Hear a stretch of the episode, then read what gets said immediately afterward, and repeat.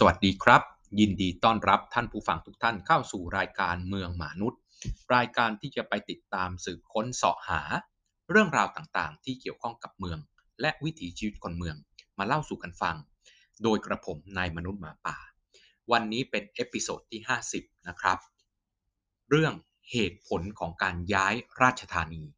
จากกรุงธนบุรีมาที่กรุงรัตนโกสินทร์จะไม่เหมือนกับที่ท่านเคยได้ยินมานะครับ เอาที่เคยได้ยินมาก่อนนะครับว่าเหตุผลในการย้ายราชธานีจากกรุงธนบุรี มาที่กรุงรัตนโกสินทร์เนี่ยที่เราเรียนและท่องจำกันในสมัยที่เราเรียนโรงเรียนมัธยม ในวิชาประวัติศาสตร์ หรือในวิชาสังคมเนี่ยมันมีเหตุผลอยู่ 4 ข้อนะครับที่คุณครูสอนเรา ข้อที่1นนะครับก็คือ พระราชวังเดิมของกรุงธนบุรีเนี่ยขยายไม่ได้แล้ว ขยายไม่ได้เพราะอะไร เพราะว่ามีวัดขนาบอยู่ทั้งด้านเหนือและด้านใต้ ด้านเหนือก็คือวัดแจ้งหรือวัดอรุณราชวราราม แล้วก็ด้านใต้ของวังหลวงที่สมเด็จพระเจ้าตากอยู่เนี่ยก็คือวัดโมลีโลกยาราม หรือวัดท้ายตลาด เพราะฉะนั้นขนาบอยู่บนและล่าง ด้านตะวันตกนะครับของวังหลวงก็คือ ตัวกำแพงเมืองและคลองคูเมืองฝั่งธนบุรีละ ด้านตะวันออกของวังหลวงก็เป็นแม่น้ำเจ้าพยา เพราะฉะนั้นถูกวัดขนาบทั้งเหนือใต้ แล้วก็ตะวันออกตะวันตกก็ถูก กำแพงเมืองและแม่น้ำเจ้าพยา เป็นตัวจำกัดการขยายตัวไว้ ต้องนึกถึงสังคมในสมัยนั้นก็คือ วังหลวงคือที่รวมของการบริหารการปกครองทุกอย่างครับ เป็นที่ที่ข้าราชบข้าราชบริพารนะครับ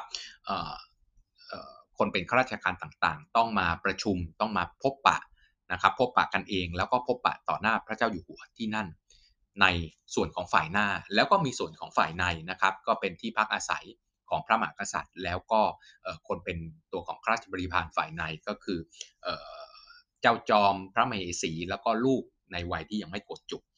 แต่ว่าแน่นอนว่ามันต้องมีพื้นที่รองรับการขยายตัว ยิ่งรุ่งเรืองขึ้นเท่าไหร่นะครับมีลูกมีหลานมากขึ้นเท่าไหร่ก็ต้องมีพื้นที่รองรับในการจะมีวังของเจ้านายนะครับและตัววังหลวงเองก็ต้องขยายด้วย ในเมื่อไม่สามารถขยายได้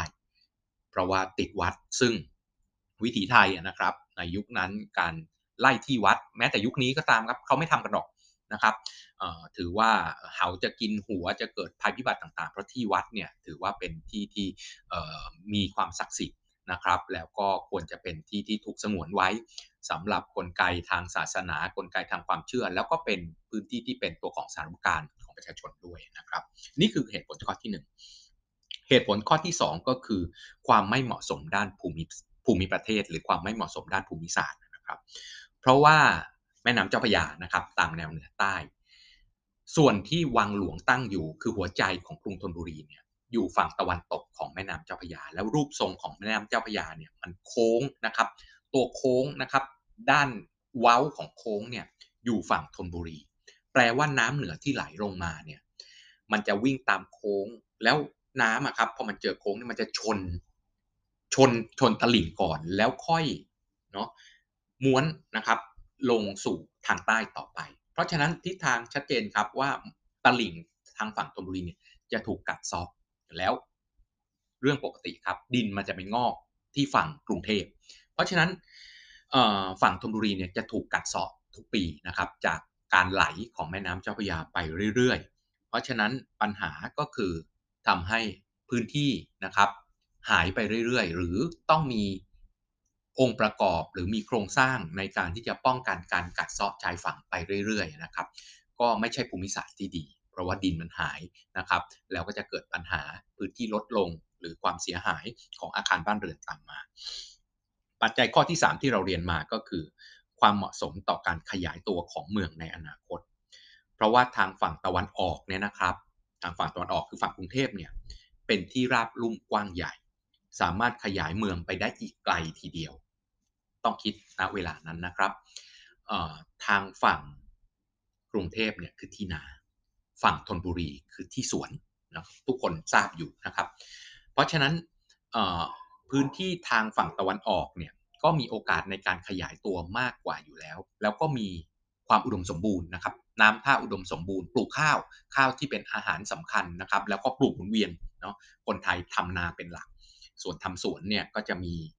พื้นที่เล็กกว่า แล้วก็มีการบริหารจัดการสวน ต้องมีการดึงน้ำเข้ามา การทำร่องสวนเพราะฉะนั้นพื้นที่สวนเนี่ยต้องการพื้นที่เล็กกว่าทางฝั่งธนบุรีเนี่ยเป็นที่สวนทางฝั่งตอนออกเป็นที่นา เพราะฉะนั้นก็เป็นที่ราบลุ่มกว้างใหญ่ น้ำท่าอุดมสมบูรณ์ สามารถเปลี่ยนที่นาเป็นเมืองได้ง่ายกว่าการเปลี่ยนพื้นที่สวนเป็นพื้นที่เมือง เพราะว่ามูลค่าของที่นาต่ำกว่าที่สวนนะครับ การไล่หรือการรอเก็บผลผลิตนะครับ ที่นา 3 3เดือนเก็บที3 4เดือนเก็บทีที่สวนปลูก7ปีนะครับ ถึงจะได้ผลเราก็ต้องเก็บเกี่ยวผลไปอีกยาว เพราะฉะนั้นการปรับเปลี่ยนพื้นที่จะง่ายกว่านะครับ ข้อสุดท้ายก็คือกรุงธนบุรีเนี่ยไม่เหมาะกับทำเลทางด้านยุทธศาสตร์ เพราะว่ามีแม่น้ำเจ้าพระยาผ่ากลาง เปรียบเสมือนเมืองเมืองอกแตก เพราะฉะนั้นค่าศึกที่เข้ามาทางแม่น้ำได้เนี่ยก็แสดงว่าเข้าถึงศูนย์กลางเมืองได้โดยง่าย เพราะเหมือนกับ คุณมีถนนไฮเวย์ครับผ่ากลางเมืองผ่านข้างอาคารสำคัญที่สุดก็คือวังหลวง เพราะฉะนั้นค่าศึกกระโดดขึ้นไฮเวย์ได้เมื่อไหร่ เขาก็จะเข้าสู่อาคารสำคัญ หรือหัวใจของเมืองได้โดยง่าย อันนี้คือ 4 ข้อที่เราท่องจำกันมา แต่ในพงศาวดารจริง ๆ เนี่ยไม่ได้มี 4 ข้อ แต่พงศาวดารเนี่ยระบุไว้แค่ 2 ข้อที่เหลือเนี่ยเกิดจากการวิเคราะห์ เกิดจากการสืบค้นเกิดจากเทคโนโลยีนะครับความรู้ที่มากขึ้นแล้วไปทำการวิเคราะห์ต่อเนื่องกันเอาเอง แต่ในพงศาวดารระบุอะไรไว้บ้างนะครับในพงศาวดารที่เขียนโดยนะครับสมเด็จพระเจ้าบรมวงศ์เธอกรมพระยาดำรงราชานุภาพนะครับหนังสือชื่อพระราชพงศาวดารกรุงรัตนโกสินทร์ รัชกาลที่ที่สองนะครับ ได้ระบุนะครับจากข้อมูลที่เคยระบุไว้ในพงศาวดารและกรมพยาดำรงราชานุภาพวิเคราะห์เพิ่มเติมด้วยนะครับ คือในหัวข้อนี้หัวข้อก็คือยุทธศาสตร์การศึกด้วยความกว้างของแม่น้ำมันคือเหตุแห่งการย้ายจากธนบุรีมาฝั่งกรุงเทพ ซึ่งเป็นพระราชวินิจฉัยนะครับของสมเด็จกรมพยาดำรงราชานุภาพ ในในเนื้อความเนี่ยกรมพยาดำรงเนี่ยได้เขียนไว้ว่า ตามที่ได้เขียนไปแล้ว ในเรื่องเหตุแห่งการย้ายเมืองหลวงจากฝั่งธนบุรีมาอยู่ฝั่งกรุงเทพ ซึ่งอ้างอิงตามพงศาวดารกรุงรัตนโกสินทร์รัชกาลที่3ต้องเข้าใจก่อนอาจจะงงนิดนึงว่า อันนี้อ้างมาจากพงศาวดารกรุงรัตนโกสินทร์รัชกาลที่2ก็คือกรมพยาดำรงราชานุภาพได้ชำระนะครับพงศาวดารรัชกาลที่2 แล้วก็เอาพงศาวดารเดิมนะครับ ข้อความในพงศาวดารเดิมที่ระบุไว้ในพงศาวดารของรัชกาลที่3เนี่ยมาปรับแก้นะครับมาทำการวิเคราะห์เพิ่มเติมในเล่มที่พระองค์ท่านได้ชำระในพงศาวดารรัชกาลที่2นะครับ โดยระบุว่านะครับในเล่มเดิมนะครับพงศาวดารรัชกาลที่3เนี่ยเดิมระบุไว้ว่ากรุงธนบุรีมีข้อจำกัดในการขยายเมือง เพราะมีวัดแจ้งนะครับ วัดอรุณราชวรารามนะครับ และวัดท้ายตลาดคือวัดโมลีโลกยารามเนี่ยขนาดด้านเหนือและด้านใต้ของเมืองทำให้ไม่สามารถขยายเมืองได้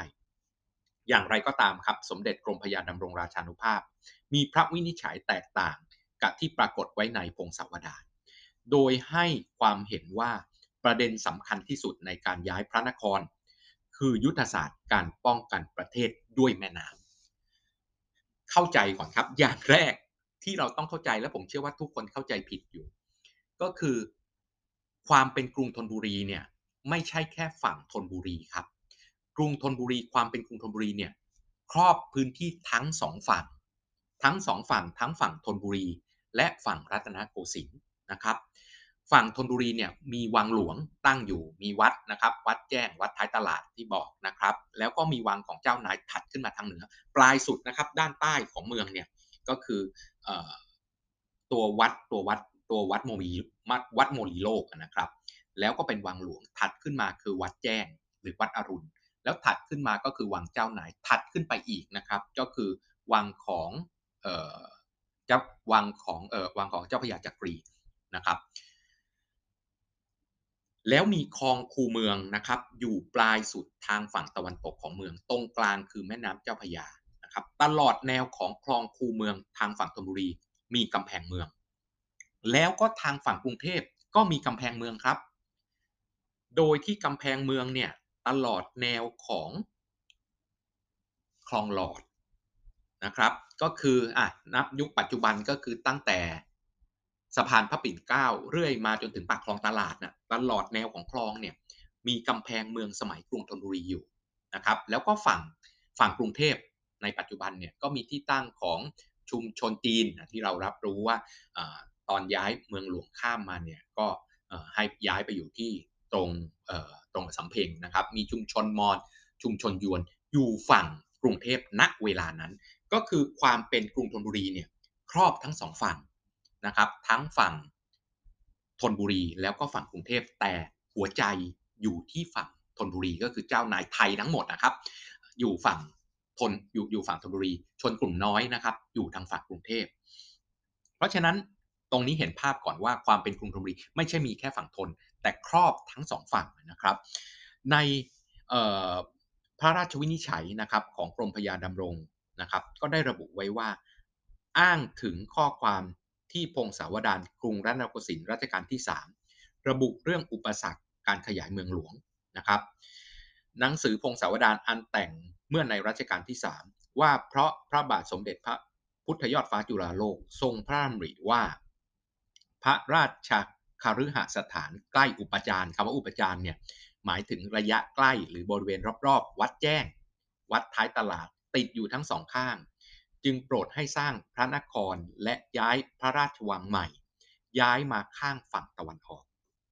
นะครับ แต่กรมพยาดำรงราชานุภาพเนี่ยมีความเห็นแย้ง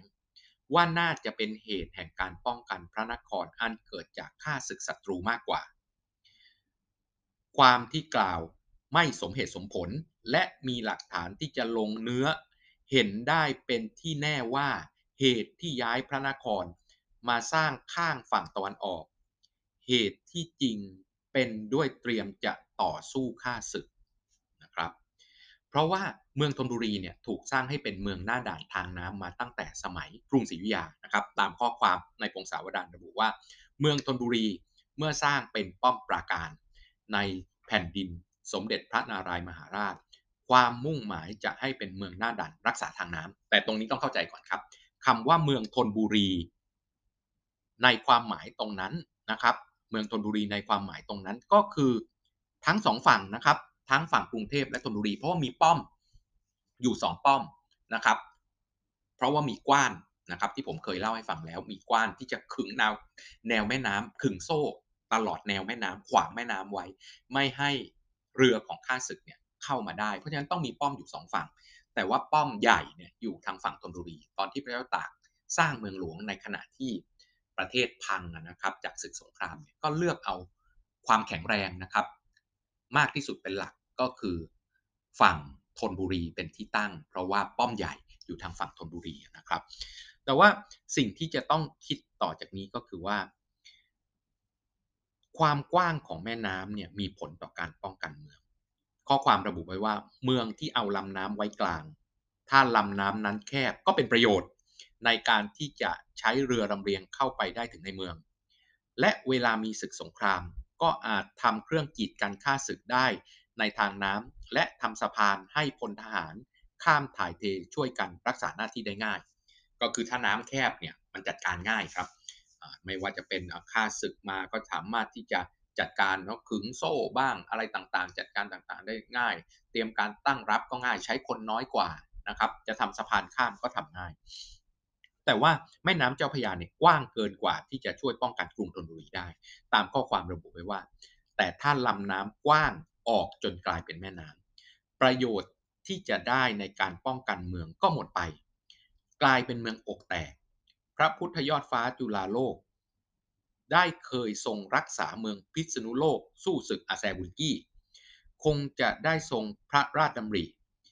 เห็นการเสียเปรียบค่าศึกดังกล่าวมานี้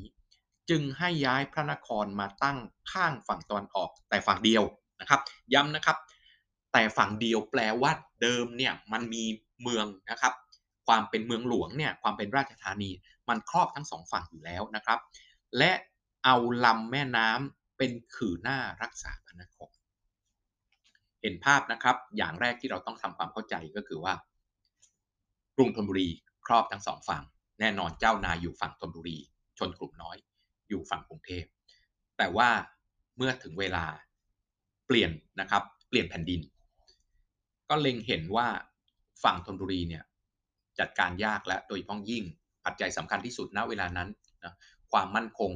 ของของประเทศยังไม่ดีนัก ปัจจัยทางด้านการป้องกันประเทศ โดยเฉพาะเมืองหลวงที่เป็นทุกอย่างของประเทศเนี่ยคือปัจจัยหลัก ระบุให้เห็นชัดเจนนะครับในพงศาวดารและในพระวินิจฉัย ของกรมพยาดำรงราชานุภาพเนี่ยมีแค่ 2 เหตุนะครับ มีแค่ 2 เหตุก็คือเหตุที่ว่าขยายเมืองไม่ได้ปิดวัด กับเหตุแห่งการป้องกันประเทศ